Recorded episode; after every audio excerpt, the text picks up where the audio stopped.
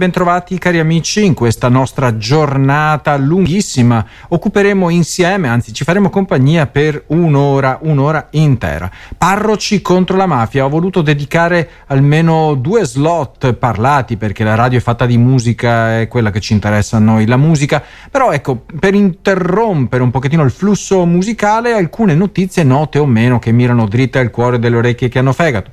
Parroci contro la mafia.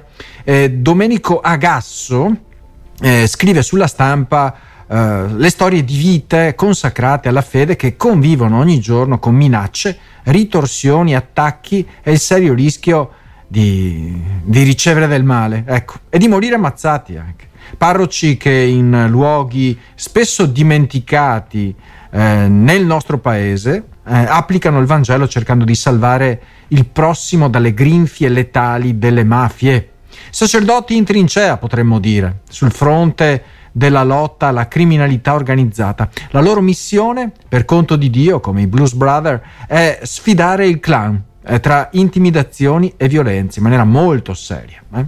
Con un punto di riferimento che da sempre scuote le coscienze, che è Don Luigi Ciotti, fondatore e presidente di Libera, una persona che personalmente ammiro moltissimo. La carrellata senza pretese di completezza di volti eh, di questi preti scomodi, mai scesi a compromessi, a patti con il diavolo, potremmo dire, mai rifugiati nel silenzio che sconfina con l'omertà e l'omissione, inizia eh, inizia così.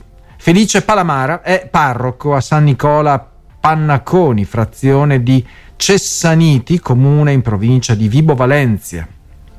E, guarda caso, commissariato per mafia, non il parroco, ma la città e il paese. Alcuni giorni fa hanno cercato di avvelenarlo mettendo della candeggina nel vino per la messa.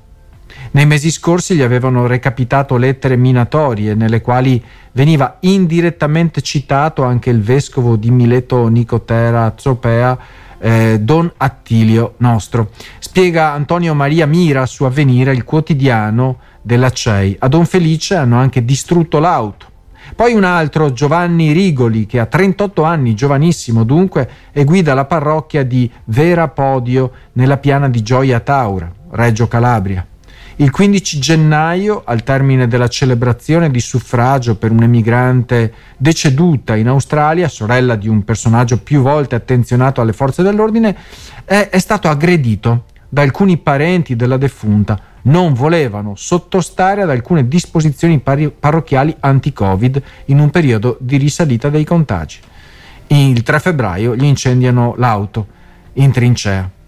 In trincea, poveri cristi ci occuperemo di loro anche nell'altro slot e continuiamo la nostra riflessione assieme a Domenico Agasso che scrive sulla stampa eh, le storie delle vite consacrate alla fede che convivono ogni giorno con minacce, ritorsioni, attacchi e anche il serio rischio di farsi male o di ricevere male, meglio, eh, di morire ammazzati anche.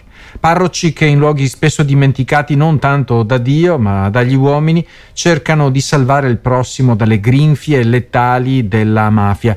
Un altro nome è Maurizio Patriciello, classe 1955, parroco a Caivano. Abbiamo, abbiamo visto il suo viso quando si sono accesi i riflettori in questa eh, paesetto a, a, nord di Napoli, in questo quartiere a nord di Napoli. Eh, Maurizio Patriciello è impegnato da sempre nella lotta per salvare la terra dei fuochi, devastata dalle discariche industriali nocive e radioattive che hanno inquinato la zona ammazzando persone e animali inquinando falde acquifere e poi la lotta contro la camorra tra denunce e agguati. Una bomba carta è esplosa davanti alla chiesa l'11 marzo 2022, giorno del compleanno di Patriciello. La Camorra ci tiene alle ricorrenze, dice l'inviato, eh, eh, il prete. Ecco. Antonio Coluccia, che affronta i clan a suon di megafono, l'estate scorsa è stato aggredito a Tor Monaca, a Roma, durante una fiaccolata per la legalità eh, in una delle piazze di spaccio di droga più grandi d'Italia. Il malvivente ha provato a investirlo con uno scooter e lui dice non c'è Vangelo senza rischio e non c'è rischio senza Vangelo. Eh, Stefano Giaquinto, è un tifoso sfegatato della Juve Caserta Basket, è il parroco di San Michele Arcangelo di Casa Giove, si ribella allo strapotere della Camorra che non la prende bene. Gli fanno trovare un cumulo di rifiuti ingombranti e speciali al centro di volontariato Il Nazareno. Appiccano un incendio lì vicino, in sagrestia, mi hanno assalito con un punteruolo. Ma per Don Stefano questo è il tempo di seminare il bene contro il male e di provare a convertire il male.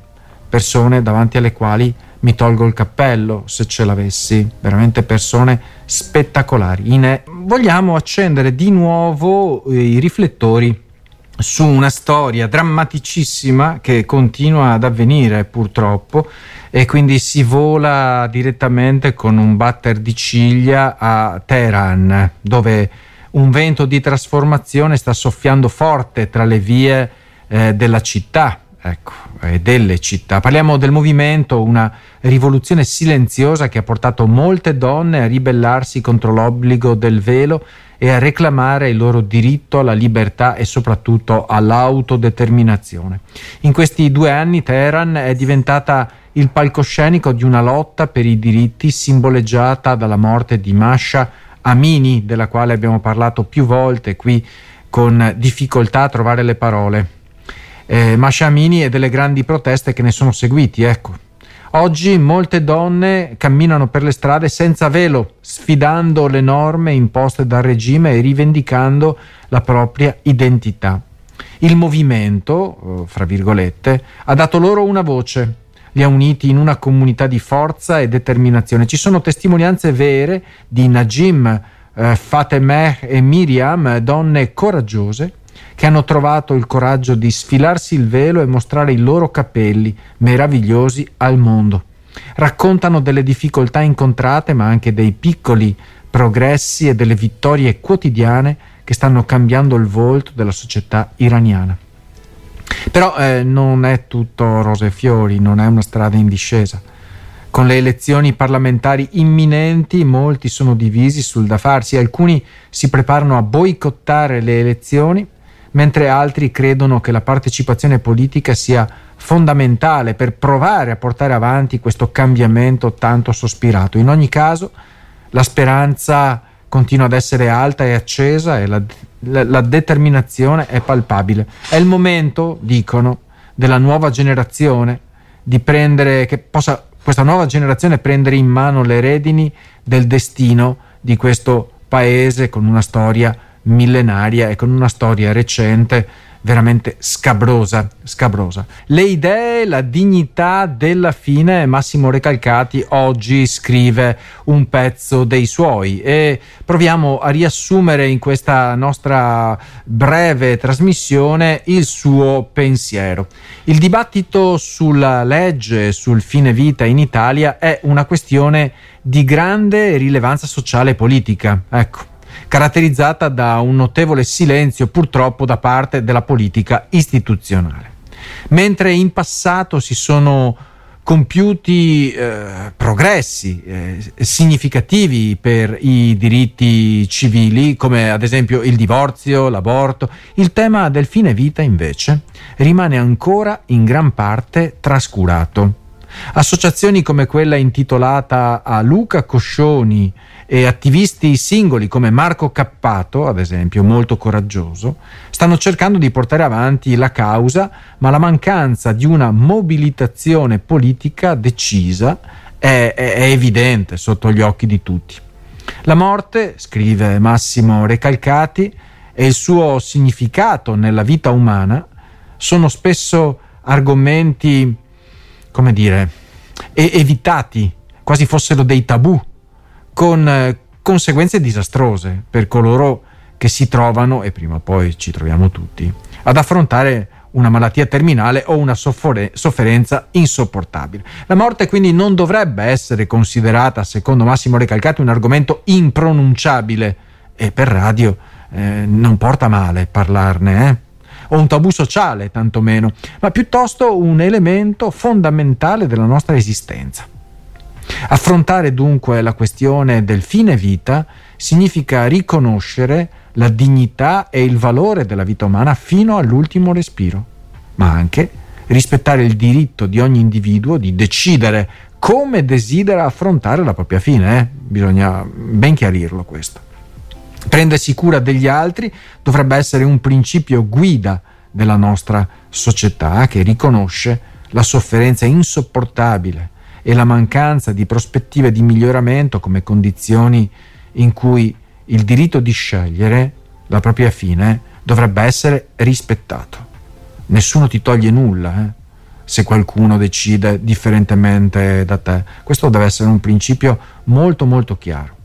Eh, Massimo Recalcati conclude eh, riflettendo che il dibattito sul fine vita richiede o richiederebbe una profonda riflessione sulla nostra umanità, sulla solidarietà e sul ruolo dello Stato nel garantire la dignità e il rispetto delle scelte individuali di fronte alla morte, le scelte di tutti, non uno per tutti, ma ognuno per sé.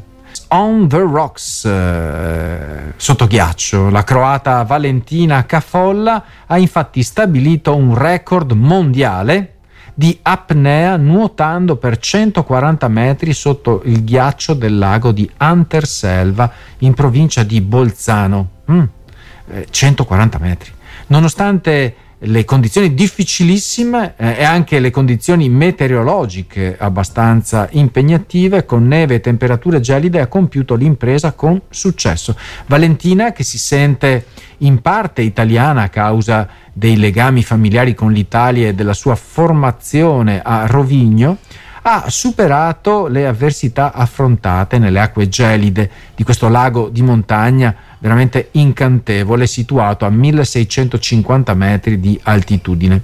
La disciplina dell'apnea sotto il ghiaccio, on the rocks appunto, è stata riconosciuta solo dal 2017 e richiede non solo resistenza fisica, ma anche grande determinazione mentale. Valentina ha dovuto affrontare non solo il freddo estremo, ma anche la sensazione di claustrofobia causata dal tetto di ghiaccio sopra di lei durante l'immersione.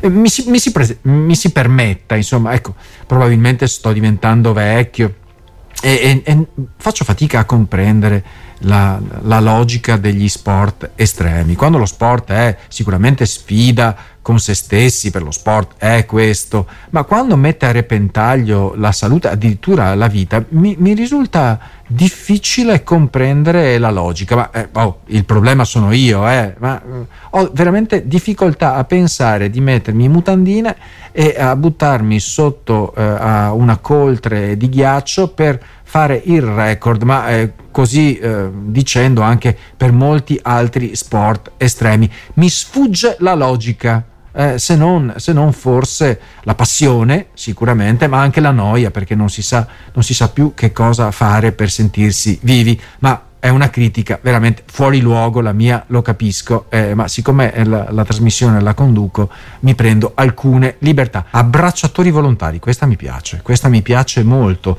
Viene dall'Argentina, l'Argentina, in un ospedale della città di Cordova è nata un'iniziativa meravigliosa cioè quella di offrire ai bambini nati prematuri o con difficoltà fisiche un ambiente più naturale e confortevole. So- solitamente i bimbi prematuri vengono messi nelle incubatrici, mentre le madri e il padre sono via per impegni, per lavoro, alcuni per abuso di sostanze, incarcerazioni, lesioni eh, di qualsiasi tipo, insomma, problemi di qualsiasi tipo. E questi bambini rimangono lì, eh, da soli. Ed è proprio per situazioni estreme come questa che è nato un team di volontari il cui compito è quello di abbracciare i neonati. Bello, no? Eh, facendo turni di due ore ciascuno. Lo scopo è di evitare che vengano lasciati troppo a lungo nell'incubatrice in solitudine. Sono stati scritti volumi e volumi eh, di libri che affermano che tenere in braccio i neonati favorisce il giusto sviluppo neurologico aiutandoli ad acclimatarsi e dormire più profondamente. Un chiaro segnale che i bimbi beneficiano del contatto umano. Per questo motivo l'ospedale di Cordova ha accolto 50 volontari abbracciatori, i quali sostituiscono le madri assenti. Per ora eh, la squadra è composta da 49 donne e un uomo, ma in lista d'attesa ci sono altri eh, 200 candidati e oltre, altri e oltre. Nancy, anzi Nancy Sanchez Zanon, responsabile del Dipartimento di Maternità e, neo, non, e Neonatologia, ha affermato alla stampa locale di volere che i piccoli appena nati si sentano amati e accettati. Eh, dichiara che ogni anno circa 5.000 bambini necessitano di un periodo di ricovero in terapia intensiva neonatale e circa il 15% di questi ha bisogno di essere abbracciato a causa dell'assenza di genitori e parenti. Il 15% di questi bambini. Voi immaginate, immaginate il dramma venire al mondo e non essere desiderati.